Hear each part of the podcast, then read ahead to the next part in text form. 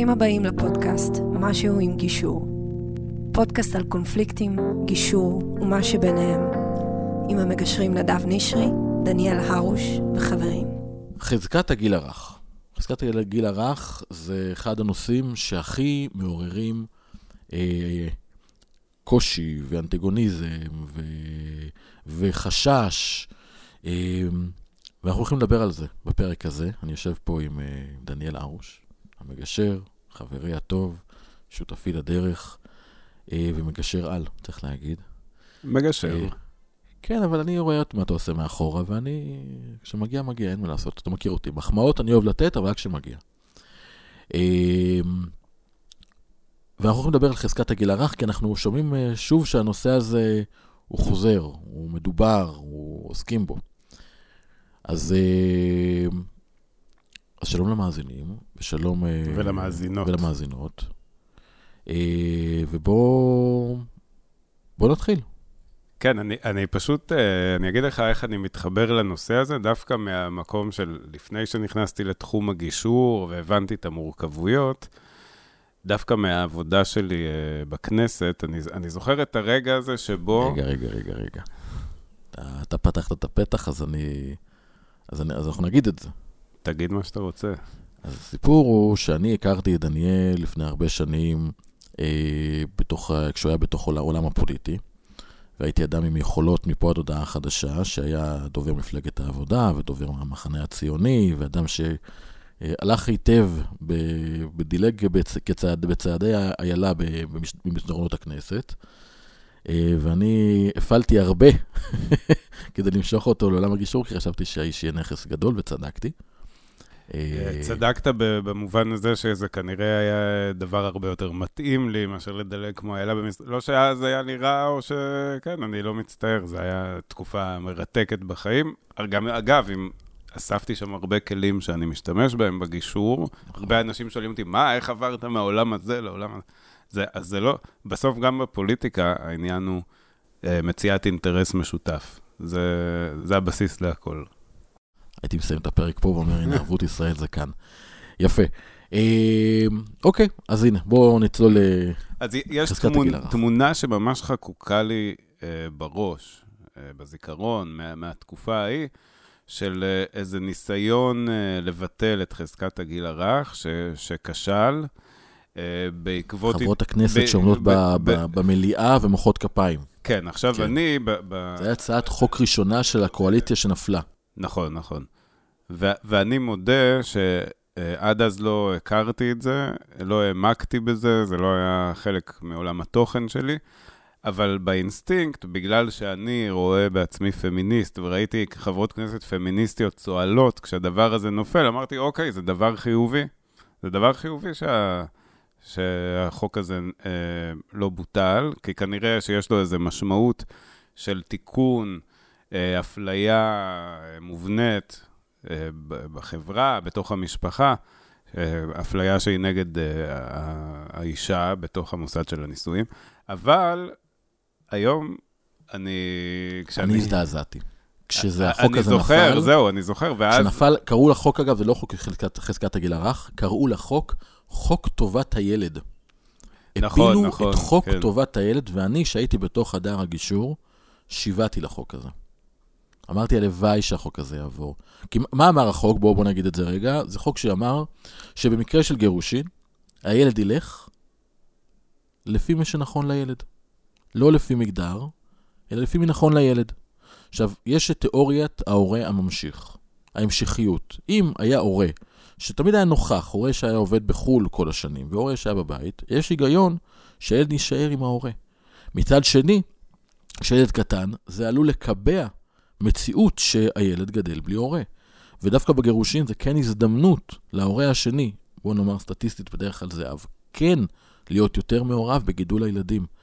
וזה מה שהחוק הזה בא להגיד, ניתן הזדמנות לפי טובת הילד, לפי המלצת פסיכולוגים, לפי המלצת עובדים סוציאליים, לא על בסיס מגדרי, אלא על בסיס הילד הזה ספציפית, מה נכון לרוני, מה נכון ליובל, מה נכון, נכון לחיים.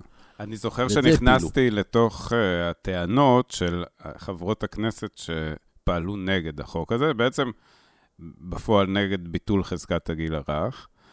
אה, ומה שהן טענו שם זה ש... מה זה העניין הזה שגברים שלא היו חלק מגידול הילדים וממטלות הבית ויצאו והתפרנסו, פתאום באים ודורשים בחזרה את האבהות שלהם. זה, זה הטיעון שאני זוכר, זה חוק שמפלה, אה, אה, כאילו הביטול שלו זה מה שמפלה נשים, זה נותן לגברים יותר מדי כוח בתוך תהליך הגירושין, ואז התחיל הסדק אצלי של, רגע, רגע, אני, אני לא בטוח שהן מבינות אה, באיזה שנה אנחנו חיים, או יכול להיות שהכוונות שלהן טובות, או שאני לא יודע, אבל אה, בתור אבא אה, שפעל אה, מהרגע הראשון אה, להיות מאוד אה, מעורב, על אף כל הקשיים האובייקטיביים של, של עולם העבודה, ובטח שוק העבודה בישראל, שהוא... מאוד אינטנסיבי ביחס לכל מדינה מערבית נורמלית, שלא מאפשר את זה. אתה זוכר, שנים עסקתי בזה, דיברתי על זה, כתבתי על זה. השדולה לאבהות מתקדמת בכנסת, משהו כזה. נ- נכון, אה, ל- ל- לא, זה Work-Life Balance, זה נגע גם לנשים כמובן. המטרה בסוף הייתה, כדי, שגם ייסגרו הפערים בעולם העבודה, בשוק העבודה, שגברים יוכלו להיות יותר עם הילדים ונשים יוכלו לפתח את הקריירה, כי זה העולם שאנחנו חיים בו. אבות רוצים להיות אבות לצד הקריירה, ונשים רוצות לפתח קריירה לצד האימהות, וזה לא החלוקה שהייתה ב-1962, כשהתקנות נכון. האלה... אבל זה, וצריך להגיד על זה, זה בחברות מסוימות. יש מקומות ויש חברות, ואנחנו גם רואים אותם בחדר הגישור, שזה לא התפיסה שלהם. שיש תפיסה של האימא היא ההורה העיקרי, האבא לא, לא חש צורך. אבל זה בסדר גמור, זה בסדר, זאת החלטה בדיוק, שלהם. בדיוק. אנחנו רוצים להגיד שאין פה נכון, לא נכון. יש פה, מבחינתי, מה נכון ספציפית למקרה הפרטני, לילדים שלהם ולהורים האלה. לנו כמגשרים, אין פה אג'נדה. האג'נדה היחידה, למה אני רציתי שיפילו, שלמה ייעלם החוק הזה, א', כי הוא לא באמת קיים. חוק עסקת הגיל הרך, בואו נדבר עליו, סעיף 20 בחוק האופוטרופסות, מדבר שכאשר יש, בהיעדר הסכמה אחרת, אם יש מחלוקת בין ההורים, ילד עד גיל 6 נשאר אצל האם. מתוך תפיסה שהאמא היא ההורה העיקרי, הילד רגיל לילד, לאם, והוא יישאר שם. החוק הזה חוקק, אל תפסו אותי, אני לא יודע אם 63 או 73 או 74, משהו כזה. תקופה אחרת, שבה בעצם המחשבה שילדים יגורו עם האבא, היא לא, היא לא הייתה קיימת. ולכן היה קושי, כי אם לאורך ה-20 שנה האחרונות, כשהתחילו המשמורת משותפת, שני בתים, פתאום הייתה סיטואציה שההורים רוצים שהילדים יהיו בשני בתים, אבל פתאום יש פה איזשהו חוק שהתנהל, ואמרו, רגע, עד גיל 6 ילדים אצל, רק אצל האמא. ואם הילד הקטן הוא אצל האמא, יש, המחשבה היא להשאיר את האחים ביחד. ואז בעצם זה קיבע איזושהי מציאות. ובאים אנשים ואומרים, אבל זה לא אנחנו. זה לא הערכים שלנו, זה לא הצרכים שלנו. פתאום יש איזה חוק שהוא סעיף, שגם הוא פתוח, כי זה בהיעדר הסכמה אחרת. זאת אומרת, שמה זה נתן לשופטים יכולת להחליט דברים אחרים. וזה מה שקרה בפועל. שופטים התעלמו מהחוק הזה, כי זה סעיף, אמר על כן, היעדר הסכמה אני, אחרת. אני רוצה ממש אה, להקריא שבמאי 2021 השופט שאול שוחט קבע ככה, במסגרת הנורמטיבית הקיימת כיום, מוצע להימנע מקביעת הורה כמשמורן, תחת זאת, יש לשאוף לכך שההסדרים שנקבעים על ידי בית המשפט יאפשרו את מימוש האחריות ההורית של שני ההורים בצורה המיטיבה ביותר מבחינת טובתו של הקטין. יפה, אז שאול שוחט פה עשה באמת מה, דבר מדהים ודיבר על המונח משמורת, שאנשים רבו על המונח משמורת כאילו יש לו משמעות, ואין לו משמעות. להיות משמורן עיקרי, משני, שלישוני, זה לא משנה, מה שמשנה זה האופוטרופסות. חזקת הגיל הרך מדברת על האופוטרופסות. לא על המשמורת. משמורת זה בעצם, התחו... התכו... הכוונה היא לזמני השהייה. ואומר שם שאול שוחט, בוא ניתן את הדגש על המהות של זמני השהייה. מה אני עושה עם הילד שהוא איתי? מה, איך נכון לי להיות הורה? איזה חינוך אני נותן לו? איזה ערכים אני מרביץ בו? לא, לא, לא מרביץ לילד, מרביץ בילד. Okay. כן. זה, זה הסיפור. הכל השיח על חזקת הגיל הרך, מה הבעיה? הוא מנתק את המשפחה הספציפית מהצרכים שלהם ומדבר על איזה משהו פילוסופי שפעם היה, אבל העולם השתנה. ופה הקושי, כי בפועל, יודע, הוויכוח בין אה, דורשי ביטול חזקת הגיל הרך, לאלה שאומרים להשאיר אותה, יש כאלה שאומרים, בואו לא נעשה שום דבר, כי בפועל זו אות מתה. זה לא באמת דבר שחייב. זה לא שהיום בבתי המשפט נותנים משמורת משותפת גם לתינוקות, מה שפעם לא היה. כי מבינים שטובת הילד זה שאם שני ההורים רוצים להיות עם הילד, הם רוצים בנוכחות שלו, בואו ניתן להם את זה. שזה בדיוק מה שאנחנו עושים בגישור. אבל אני רוצה להעיר פה, כי אני נתקלתי בזה בחדר הגישור. הורים שבאים עם הערכים האלה בדיוק, של אנחנו שנינו שותפים, אנחנו שנינו רוצים להיות נוכחים, זה מקובל גם על שניהם. ואז לא רלוונטי.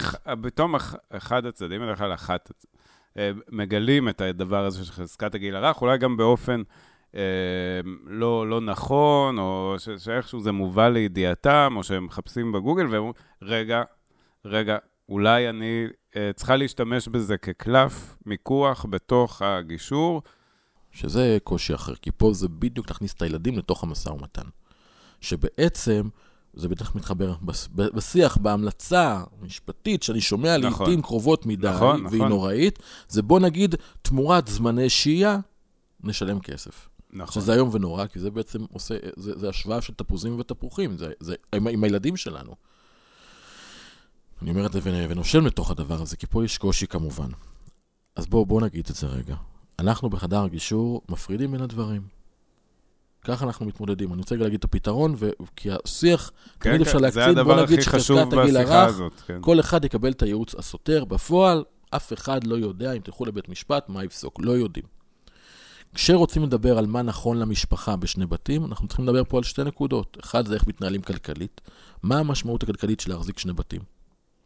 שתיים, זה על חלוקת זמני השהייה. מתי אני עם הילד, מתי אני אחראי לפרנסתי ולזמן הפנוי שלי. כשה, כאשר אנחנו בעצם מתבססים ואומרים, אוקיי, עכשיו הילד, אה, נניח ויש לו שני בתים. עכשיו, ברגע שיש שני בתים, שיש לו בשניהם חדר, זה לא באמת משנה אם זה 6-8, שישה ימים אבא, שמונה ימים נכון. אמא, או 5-9. אנחנו תמיד סופרים על טווח של שבועיים. כי יש שני בתים, השכירות, המשכנתה היא אותו דבר. נכון. אותה עלות. עכשיו אנחנו שואלים מה ההוצאה, מה ההכנסה, מה המצבם הכלכלי, ובואו נראה איך מוצאים פתרון. ברגע ש... ולכן זה לא קשור לזמני השהייה. אגב, יש הצעת חוק, יש תזכיר הצעת חוק של משרד המשפטים, שנקרא הצעת חוק אחריות כלכלית של ילדים, של הורים על ילדיהם.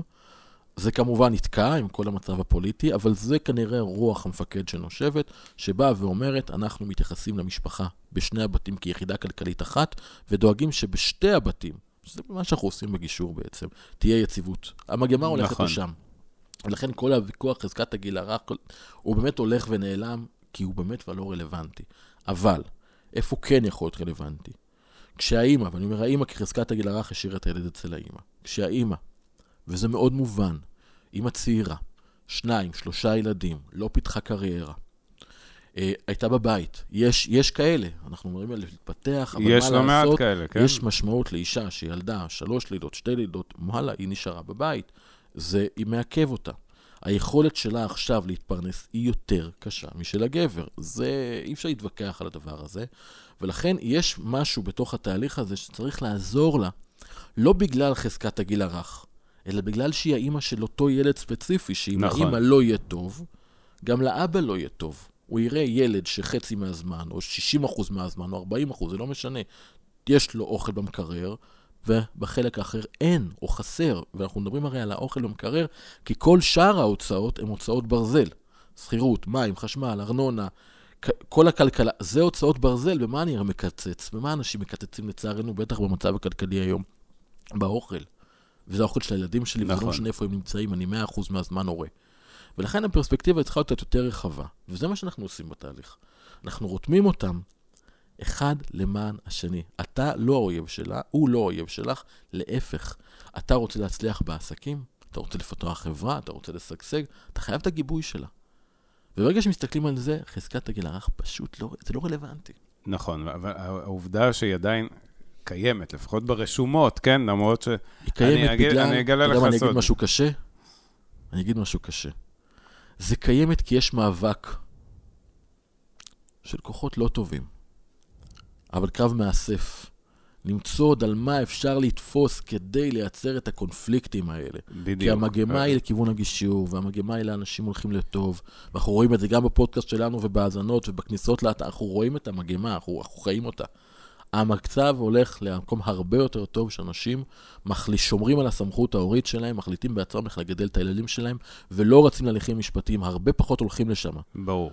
ומי שלא פונה לשם, ומי שמנסה לדרדר אנשים לשיח המשפטי, בא להיאחז בזה, בחזקת הגיל הרך, במגיע לי, במהם הזכויות שלי, לא הצרכים.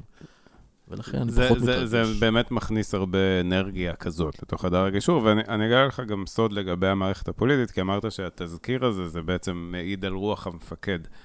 אין רוח מפקד. בפוליטיקה, החקיקה, היא מתאימה את עצמה לרוח התקופה, ולא הפוך. היא לא נכון. יוצרת רוח. אה. והפוליטיקאים מבינים, נכון. הם מבינים שלשם זה הולך, ואז אומרים, אוקיי, אנחנו נזכרים בדרך כלל מאוחר מדי. בוא, בוא נספר אולי מה... לא אמרו לנו שאנחנו, שזה בסוד, המפגש שלנו עם משרדי הממשלה. נכון? מותר לנו, לנו לספר. עם משרדי הממשלה? לרו, לק- לסמינר הזה שלקחו אותנו.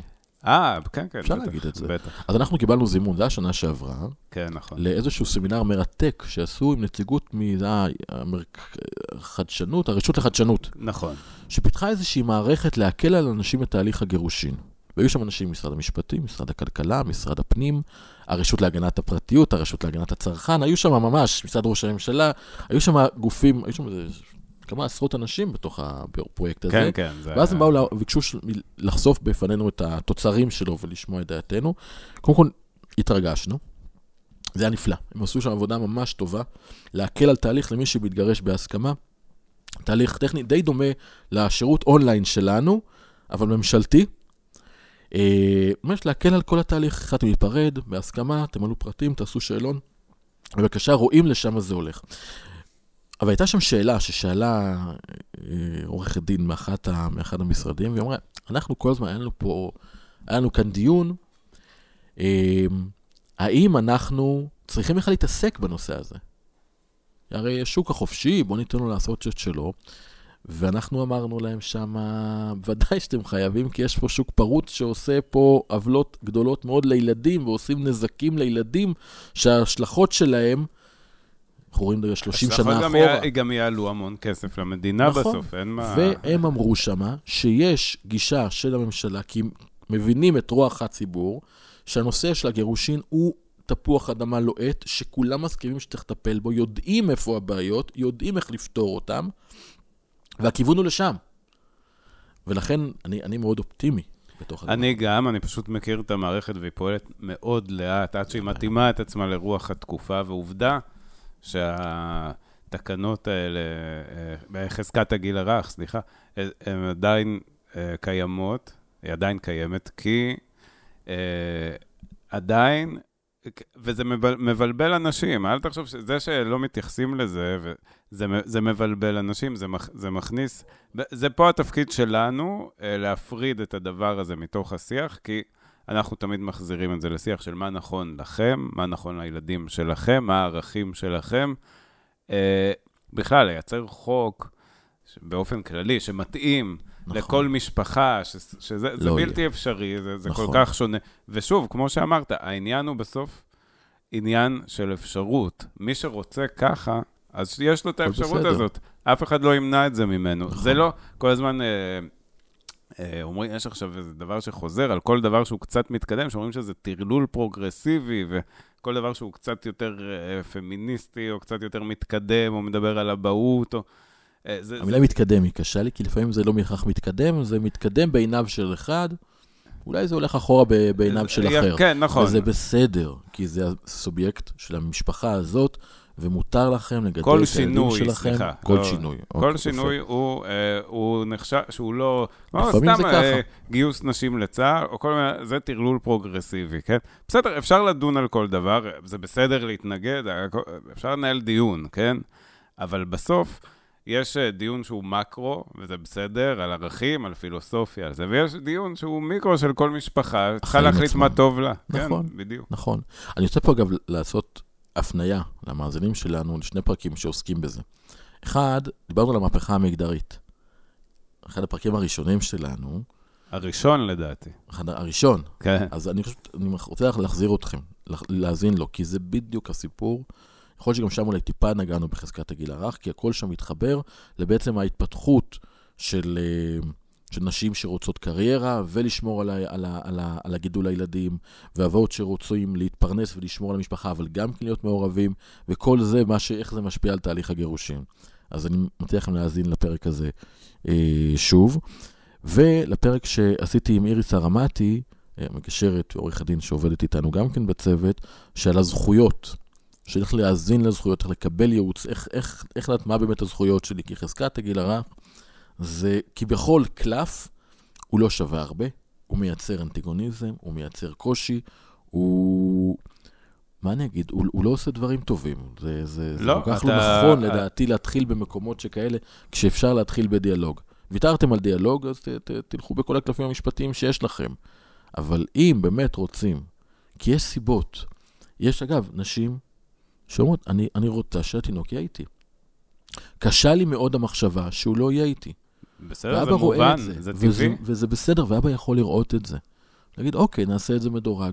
נכון, זה בדיוק זה מה- שנים זה מסוים. זה בדיוק מה שקורה בסדר. בגישור. בדיוק. אני ראיתי הרבה כאלה, נכון. שהיה להם מאוד קשה לשחרר, נשים שהיה קשה להם לשחרר, אפילו ללילה אחד בשבוע, וברגע שאבא הבין את זה, ואמר, אוקיי, אני מבין שצריך תקופת הסתגלות, אבל אני, בכל זאת, אני, יש גבולות, אני לא מוכן לוותר על האבהות שלי בתוך הדבר הזה. בואי נבנה את זה מדורג בצורה כזאת שגם לך תהיה הסתגלות רגשית, גם לילד. בדיוק. מצד שני, אה, ראיתי מקרים שבהם אה, השיח היה על זה מההתחלה ששני ההורים הם שותפים, והאימא אמרה בקולה, הוא אבא מצוין. אבל אז מישהו אה, לחש לה על חזקת הגיל הרך, והיא פתאום העלתה את זה לדיון בפגישה הבאה, ואז אמרתי, אבל רגע, למה? אמרת שהוא אבא זה מצוין. טקטיקה, כי אנשים אומרים את זה במשא ומתן, אולי אני אעלה את המחיר קצת, אבל הם לא מבינים שיש מילים שלא אומרים. לא, זה כמו שאני לא יכול לפגוע. אם אני אדבר לגופו של אדם ולא לגופה של בעיה, ואני אדבר על תכונות אופי שלו, בדיוק. אני אגרום להקצנה, אני אגרום לניתוק. בשביל זה למקומות שכאלה, אגב, מעולה שיש מגשר בחדר. כי אם באמת הנושא של הצורך, עזוב את חזקת הגיל הרך, אני באמת רוצה שהילד יהיה איתי יותר זמן, שיישן אצלי בבית, שיהיה איתי, זה, זה מותר להגיד את זה, זה ממש בסדר. חד אבל משמעית. עדיף, לה, עדיף להגיד את זה למגשר. בשביל זה, אנחנו, בשביל זה אנחנו עושים שיחות פרטיות, גם למקומות שכאלה. להגיד, שמע, זה מאוד חשוב לי. ואז ביחד נחשוב איך להעלות את זה, ואיך לנסח את זה נכון. אבל לא לבוא פתאום בהתקלה ויש חוק. לא, כי לחוק הזה, הצד השני, אבא יגיד, לא, אין פה חוק, יש פה משהו אחר.